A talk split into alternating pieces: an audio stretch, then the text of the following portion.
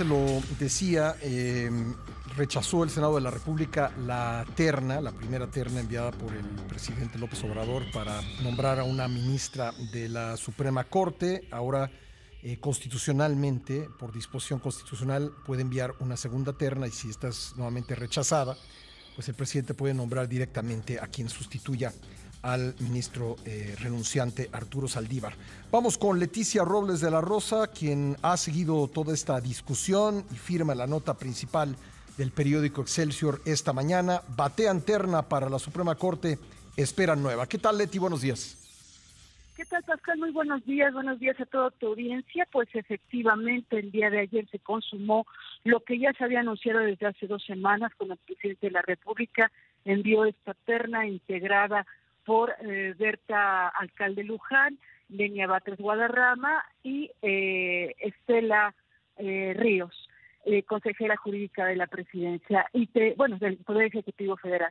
Y te comento, Pascal, que después de una explicación en tribuna de la presidenta de la Comisión de Justicia y exministra de la Suprema Corte de Justicia de la Nación, Olga Sánchez Cordero, de que la Consejería Jurídica, la titular de la Consejería Jurídica, sí era elegible para ser eh, ministra de la Corte a pesar de las restricciones que hay en la, Constitución, porque dice que la Constitución no dice expresamente que la, que la Consejería no pueda ser candidata a ministra, dice que secretarios de Estado.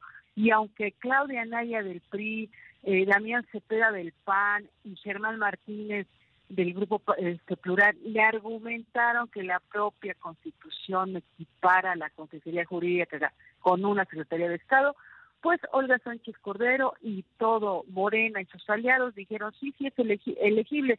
Sin embargo, Pascal, momentos después de que las tres aspirantes expusieran sus ideas ante el Pleno en 15 minutos cada una de ellas, y que fue la repetición de lo que dijeron el, el, lunes ante la Comisión de Justicia, pues resulta que en el interior Morena, pues de facto hizo inelegible a Estela Ríos, porque no la incluyó en la votación interna para decidir por quién a quién iban a y por eso se llevó tan poquitos votos pues sí y solamente este votaron entre Lenia y eh, Berta. Ganó Berta por una eh, diferencia de 10 votos.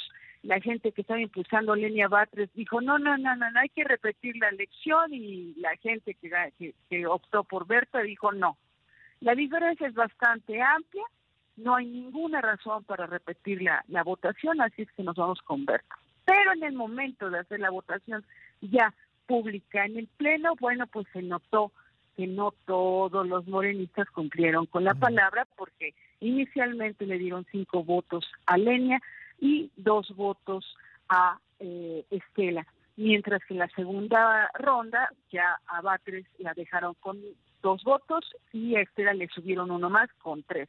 Mientras la oposición, Pascal, pues eh, mantuvo su palabra, o al menos la mayoría, de votar en contra. La primera ronda votaron 44, en contra en la segunda 40, porque bueno, le regalaron unos votos a eh, eh, Berta Luján, pero ni así le alcanzó, se quedó en, en 68 votos, necesitaba 76 en la segunda ronda y definitiva porque había 113 legisladores.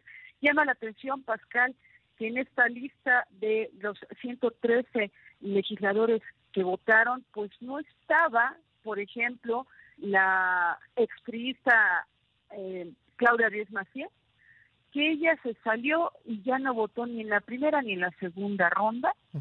eh, llama también la atención que Facil de León del PES pero que realmente es de Morena, ya supimos todos, este, pues no estuvo en la primera ronda de votaciones y en la segunda sí estuvo, también se ausentó Dante Delgado, y bueno, hubo varias ausencias que llamaron la atención tanto del oficialismo como de la oposición, Pascal.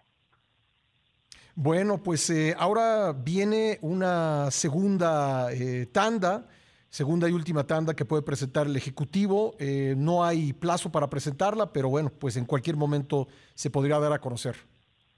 Efectivamente, Pascal, y mira, para sostener y, argumentar por qué no hay plazo para presentarlo y tampoco está prohibido incluir los, eh, al menos todo, digo, al menos uno o hasta dos, o cambiar por completo los nombres, pues nos vamos a la historia, Pascal. El presidente López Obrador es el tercer mandatario federal que le, retachan una una terna. El primero fue a Vicente Fox en el 2003, 2, 2 de diciembre del 2003, y la repitió hasta febrero del 2004, en la que quedó electa Margarita Luna Ramos. El segundo al que le rebotaron una terna, que en este caso fueron tres, fue Felipe Calderón. La primera, el 14 de diciembre del 2010, presentó el reemplazo en 2011 y quedó Jorge Mario Pardo Rebolledo. Eh, las segundas, que sería segunda y tercera, se las eh, rechazaron el 8 de noviembre del 2012, las presentó eh, en noviembre mismo del 2012 y en la primera pues quedó Alberto Pérez Dayán y en la segunda Alfredo Gutiérrez Ortiz Mena, que fueron este en el caso de él fue nombre nuevo, vamos. Entonces, ahora el presidente puede presentarla a partir de hoy, como se anunció ayer con Morena, o tiene hasta, hasta enero, febrero para hacerlo. Bueno, pues estaremos pendientes eh, de ello. Leti, muchas gracias. Gracias a ti, muy buenos días. Gracias, Leticia Robles de